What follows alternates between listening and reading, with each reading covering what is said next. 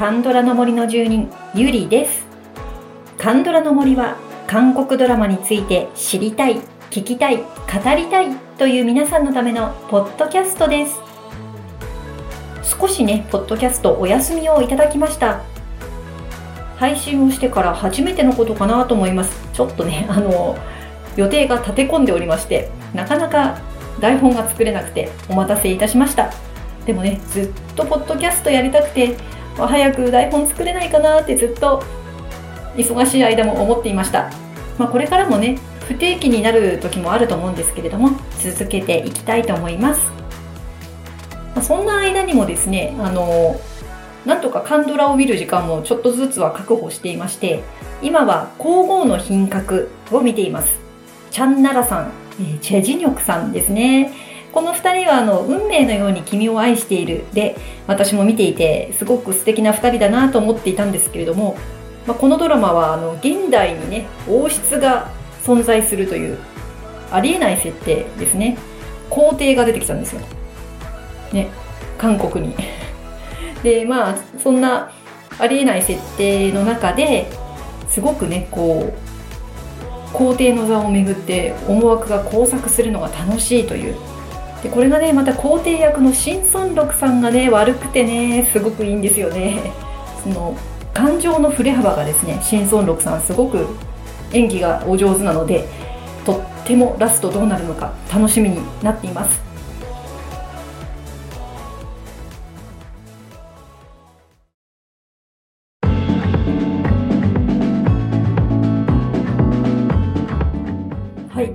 回は賢い医師生活の特集2回目になります。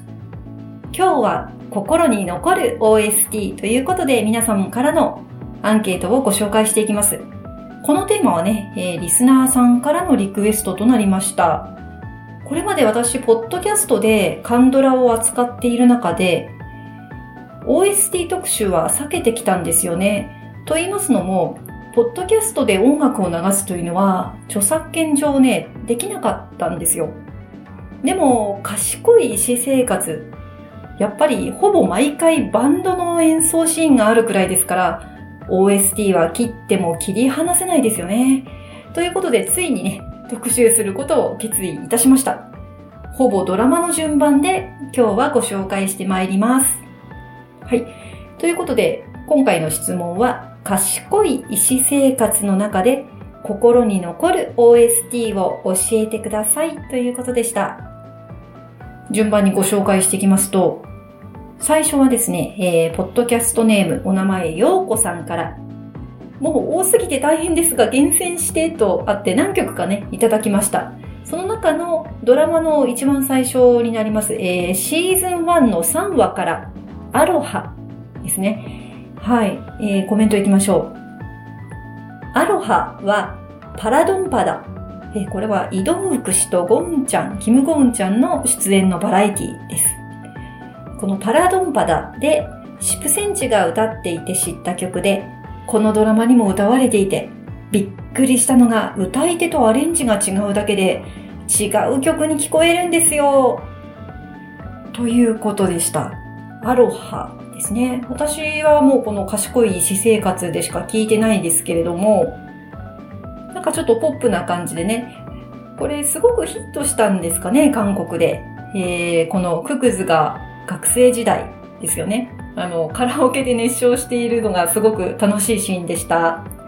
はい、ようこさん、まず1個目、ありがとうございます。さあ、次の方、参りましょう。白虎さんから。白虎さんはですね、シーズン1の4話、カノンですね。あの、クラシックのね、パッヘルベルのカノンですよね。じゃあコメントいきましょう。ククズが練習を重ねて、少しずつ曲の速度を上げていくビハインドがすごく好き。あ、そういうビハインドあったんですね。ちょっと探してみます。はい、ドラマ上では、ククズがバンドを組むきっかけになった曲、かっこ、ソッキョンが唯一最後まで弾けた曲なので、彼らの友情の象徴のようで、イントロだけでも涙が出ます。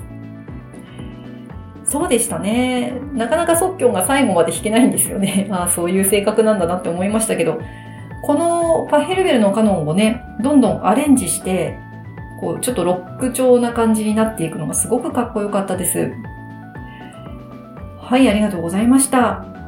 えー、次はですね、えー、次の曲は、シーズン1の10話に出てきた Confession is not flashy ですね。日本語訳のタイトルですと、華やかじゃない告白。はい。えー、これはですね、お二人からいただいておりまして、まず、続きましてのようこさんですね。ようこさん2曲目。はい。10話の Confession is not flashy の演奏シーンでは、ジョンウォンのギョールへの気持ちが溢れていて、もうドキドキしました。神父の道を諦めて残ることを決めた時の歌でもありますよね。印象的でした。はい、お二人目はエミリンコさん。育順の後、サラハヌってジョンウンが歌い出すオフホワイトのセーターです。育順が振り返ってジョンウォンを見るんです。見守ってるみたいな感じ。歌い終わって育順がまた振り返ってグーってするんです。OST 買ったんですが、ジョンウォンのところを読むと、メンバーの中でジョンウォンは末っ子だそうです。あ、そうなんですね。5人組の中でジョンウォンが末っ子。あ、なるほどね。このシーンね、本当あの、見直してみたらすごく良かったよね。こう、まあ、イクジュンがね、えっ、と、ジョンウォンとギョールの、まあ、なんというか、キューピットみたいな存在になるわけですから、まあ、そこでね、イクジュンがこう気遣って振り返るっていうのがね、とても良かったですね。これ OST でね、キュヒョンさんが歌っているのもよく流れますけど、このジョンウォンとね、キュヒョンさんってなんか雰囲気似てますよね。うん、この曲そういうこう恋愛のところによく出てきますけど、本当にいいですね。はい。さあ、次の曲いってみましょう。えー、次はですね、愛することになると思った。えー、英語のタイトルは I knew I love シーズン1の11話ですね。これもお二人からいただいてます。まずは、月田正也さんから。これは心に残るというよりは、某テレビ番組でオリジナルを歌ったシン・ヒョンボムが韓国のホイットニー・ヒューストンと呼ばれていて、曲もよく似ているようなと紹介されていたのですが、確かに似ている気がします。ということで、月田さんから、あの、ミドさんのと、えー、ホイットニー・ヒューストンの、えー、それぞれのですね、曲紹介されてまして、曲のリンクをですね、紹介されてまして、聞いてみたら確かに似てる。なんかこの曲のコード進行とか、なんかメロディーとか雰囲気っていうんですかね。うん。この曲よく似てますね。本当そう思います。そして、えー、次はようこさんから、えー、ようこさん3曲目かな？はい。I knew I love は酔ってカラオケで歌う育順がやばかった。これも溢れる気持ちがダダ漏れで、こっちがドキドキですよ。最終話の最後のギョウルとアンジョンボンのシーンでも使われていて好きです。このね、やっぱチョンミドさんがね、あの、歌うっていうのもすごく良かったですし、まあ、それがね、あの、最終話の最後のね、ギョウルとアンジョンモンのシーンということで、あれもね、あの、シーズン1の最後の方で、やっとっていうところがありましたから、うん、いい BGM ですよね。はい。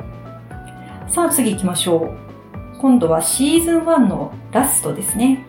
えー、12話。ノエゲナン、ナエゲノン。っていいのかな？君にとって僕は、僕にとって君は、という曲ですね。はい、えー、いただいているのは常吉さんからです。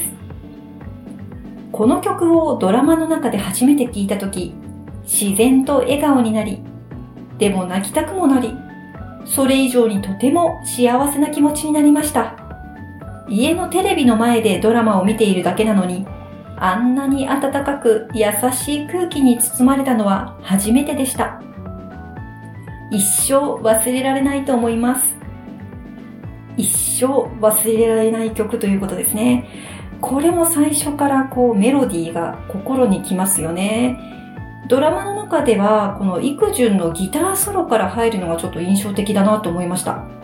このね、ソンファの音程の外しっぷりもね、なんだか微笑ましかったですよね。サビがですね、このメロディーと対旋律に分かれて盛り上がるっていうのがね、実はすごいなって思ってまして、みんな5人でこう分かれてね、メロディー歌ってる人と、こう、あの対旋律歌ってる人と、それでどんどん盛り上がっていくっていうのが素晴らしい、えー、最終回の曲でした。はい。ここまでがシーズン1でしたね。さあ、シーズン2もたくさんいただいてますよ。はい。シーズン2の最初は、Already One Year ですね。もう1年という曲です。これはシーズン2の5話になりますね。はい、ようこさんからです。シーズン2の5話での曲だけど、順番が切なくて、バンド演奏の順番の切ない様子とか、薬指の指輪とか、歌詞とかリンクしすぎてて苦しかった。この後本当に1年過ぎちゃうのがなんて演出って思いました。ああ、そうか、この後に1年過ぎちゃったのか。えーと、韓国のタイトルは、ボルソ・イルニョン、もう1年ですね。はい。これもね、あの、ジュンワンが弾いてるギターの対旋律っていうのが随分ね、こう目立たせてあって、うん、あの、純ンが切ないんだよっていうのをすごく訴えてるようでね。はい。それがすごく印象的な曲になりました。はい、えー、そうしましたらですね、シーズン2の6話からの曲をご紹介しましょう。これはスーパースターですね。今回のアンケートで一番多く感想をいただいてます。さあ、ご紹介しましょう。えー、まずはリボンさんから、元気になる笑顔になる、楽しくなる、励まされる、嬉しくなる、泣きそうになる。はい、えー、次は、アミチャットさん。ユンボクと本土、チャンミン、新人応援会がすごく良かった。心に響く歌詞。はい、えー、次は、ヨーコさん。新人や若手たちへの応援歌になっていて、私も励まされつつ、すでに見守る側だから母のような気持ちになっていました。語られる教授たちの若い頃の失敗談が、またいい感じに懐かしさを醸し出すんですよ。なぜかいろんな感情が湧き上がってきて、泣きたくなる不思議な演出なんです。私だけ？いやいや、私もそう思いましたよ。はい、えー、最後、スーパースターに寄せていただいた最後のコメント、ナオコムさん。5人が励ましてくれている気がして元気をもらいます。先が見えず不安な気持ちになりがちですが、ケンチャナ、チャルテルコヤと繰り返し歌ってもらうことでなんだか安心します。日々未熟な自分を恥ずかしく思ったり、情けなく思ったりしますが、いつかそんな自分を笑える日が来るのかもと思います。そうなるように毎日精一杯生きないとですね。はい。いやいいコメントありがとうございます、ナオコムさん。ケンチャナチャルデルコヤ。大丈夫？うまくいくよ？って意味ですね。うーん。本当にね、私もそう思いました。毎日ね、精一杯生きて、うん。いつになってもね、私ももう40代半ばになりますけど、いつになってもやっぱり未熟だなって思うことずっとあるんですよ。若くなくてもさ。うん。なんだけど、このね、ポップな感じで、こう、励まされると、こうなんか入りやすいんですよね。今回ね、私、この OST 特集、結構、メンタル的に厳しい時に台本作ったんですけど、この歌をね、確認しながらこの曲がやっぱり一番響きましたね。今の自分に。すごく癒されたし、すごく元気もらいました。皆さんと一緒です。このポップな感じにね、ミドさんの声がすごくぴったりなんですよね。で、また5人のね、5人がそれぞれに歌うケミもいいですし、うん、本当に元気になる曲でした。はい、スーパースターでした。さあ続きましてシーズン2、今度は8話ですね。えー、今も綺麗なのか。余剰にアルムダウンチ、アルムダウンチっていうんですかね。Is it, is it still beautiful? という英語のタイトルですね。お二人からいただいてます。まずはロブコさん。ロサ様のピアノ演奏に感動しました。セブンティーンバージョンも好きですが、ククズの YouTube 何回も見ちゃいます。そうでしたね。ロサさんのね、演奏でしたよね。なんかすごい本当にお上手で素敵でしたよね。はい、えー、もうお一人、月田正也さんから。ドラマで使用されたセブンティーンのカバーも良いですが、キム・ヨヌのオリジナルがさらに素晴らしいです。ということで YouTube の URL もいただいたんですけれども、はい。あのー、今も綺麗なのか、ぜひですね、このオリジナル、月田さんおすすめのオリジナルもちょっと YouTube でね、ぜひ検索をしてみてください。キム・ヨヌさんだそうです。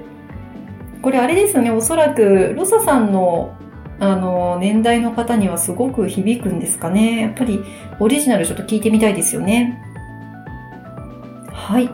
さあ、えー、っとですね、だんだん、だんだん終わりに近づいてきておりますけど、えー、次はシーズン2 11話からランニングインザスカイ。えー、ようこさんからですね。なんか番外編かっこ笑いって言っていただいてますけど、紹介しますよ。OST に入っている原曲が疾走感があって好き。バンド演奏がシーズン1ではなんとなくぎこちない感じが残っているギョンホさん、ジュンワンですね。ジュンワンがシーズン2ではこなれていて余裕が見られるのが個人的にツボです。はい。この曲はすっごい爽快感たっぷりでしたよね。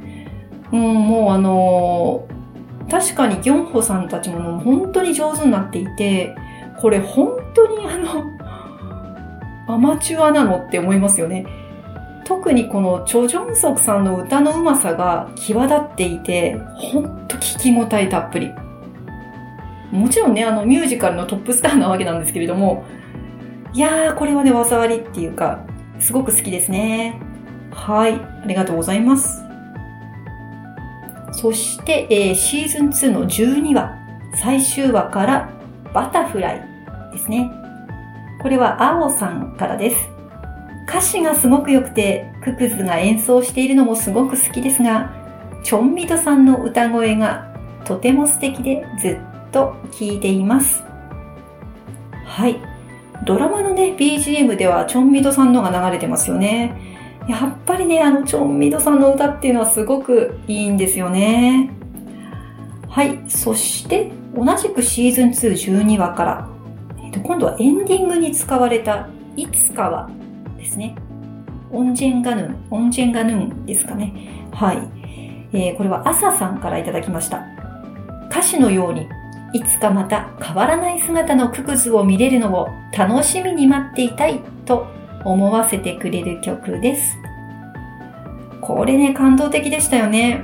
まあ、シーズン1はちょっとこれ本当に終わったのかという感じで、えー、と終わりになっちゃったんですけど、シーズン2は本当に5人が集まって、あれ、夕焼け見てたんでしたっけ？うん。すごくこう、迫るものがある。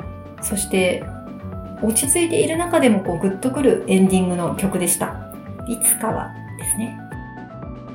はい。それではラストのコメントを紹介いたしましょう。え、匿名希望さんなんですね。実はね、結構たくさんいただいておりまして、えっ、ー、と、いただいた曲が君にとって僕は、僕にとって君は、涙を集めて、ちょわちょわ、空をかける、It's my life, バタフライ。はい、たくさんいただいたんですけれども、コメント自体はですね、シーズン2の10話、It's my life がメインでした。なので、シーズン2 10話の It's my life でご紹介したいと思います。はい、コメントを読みします。ドラマの中で毎話描かれる痛みや喜びが OST によってさらに共感したり、慰めになりました。特に It's My Life はそのフレーズだけで多くを感じることができた OST でした。私世代は誰もが聞き覚えのある英語曲だし、人生はシンプルなそのタイトルの通りで、育った環境、生まれてくる国や場所や親を選べなかったり、素敵な出会いもあれば病気になったり、思わぬ事故や急なお別れがあったり、今置かれた自分を否定したりせず、ありのままを受け入れて歩んでいこうって思わせてくれる気がしてくる曲でした。ククズが衣装をキメキメで演奏するのも最高にかっこよくて、ちょっと笑えて元気がもらえる曲でした。自分が年を取ったせいなのか、原曲のボンチョビで聴いていたよりも、権威 OST として聴いたミドとパラソルバージョンの方がずっとずっと共感できました。このドラマで良い魔法にかけられました。自分の歩む道が明るく楽しく前向き、上向きに進んでいけるといいな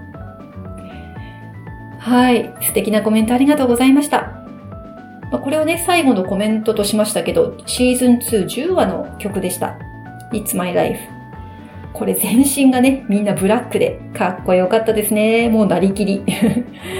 もうこれほんとさっきも言いましたけど、この時もね、ドラマの中のアマチュアバンドとは思えない、うん、本当にすごい聞き応えでしたね。私自身はね、この曲あんまりよく知らないんですよ。でもツイッターの皆さん結構盛り上がってましたよね。ボンジョビ来たみたいな感じで。はい。いやー、この曲もかっこよかった。ね、匿名希望さんのおっしゃる通りですね。本当にこのどの曲もですね、力づけられて私たち、こう自分の道をね、ククズのように楽しく進んでいけたらいいなって思いますよね。はい、ということでコメントはこれで最後になりますが、実はね、ここまで紹介していて、私、賢い私生活の OST 買ってないんですよ。あの、毎回ね、バンドのシーンはものすごく楽しんでいて、大好きだったんですけど、OST を買うとこまで行ってなかったんですね。でもね、皆さんのリクエストの曲、これ紹介するために全部聞き直して、で、ネトフリでね、場面も見直したんですけど、まあ、そうしたら、さっきもちょっと言いましたけど、落ち込んでたんですけど、すごいパワーをね、もらえたんですよね。本当にあの、忙しくって最近、で、自信を失うこともあって、まさしくなんかこう、ね、忙しいっていう字が心もなくなってしまう状態っていう漢字を書くわけですけれども、そんな状態だったんで、でこんな状態でポッドキャストの台本を書けるのかと思って、まあでも無理にもね、やっぱり台本書かなきゃと思って書いて、いろいろね、曲を確認するたびになぜ、なぜか元気になっていく。うん。なので今、OST、シーズン1も2も買おうかなって 思っています。これはね、皆さん、コメントをくださった方々のおかげです。賢い私生活のね、魅力を再発見いたしました。さあ、ここで Spotify のミュージックトークバージョンでお聴きの方には一曲ご紹介をさせていただきましょう。本日一番コメントをいただいたスーパースター。さあみんなで元気になりましょう。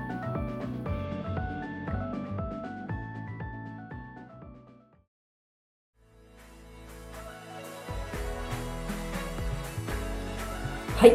今日はね、あの、ミュージックトークバージョンということで、Spotify で始まった取り組みですね。あの、曲をね、トークと曲をこう、合わせて配信できるというのを使ってみたんですけれども、プレミアム契約の方は最後まで、フリーの方は30秒までお聴きいただけたと思います。ぜひね、あの、今後もちょっとこういった取り組みしてみようかなと思ってますので、Spotify のミュージックトークバージョンでぜひお聴きください。検索してみてくださいね。ということで、はい、久しぶりの配信いかがでしたでしょうか？この後ね、ちょっと別の特集一回挟もうと思うんですけど、賢い私生活は続けていきたいと思います。はい、えー、番組の感想もぜひお送りください。LINE 公式アカウントにご登録いただければ、配信もアンケートの通知も逃さず受け取れます。感想もすぐ送れます。Twitter、Instagram、Facebook でご案内しておりますので、ぜひご登録をお願いいたします。それでは本日もお聴きいただきありがとうございました。また次回、カンドラの森の奥深くでお会いいたしましょう。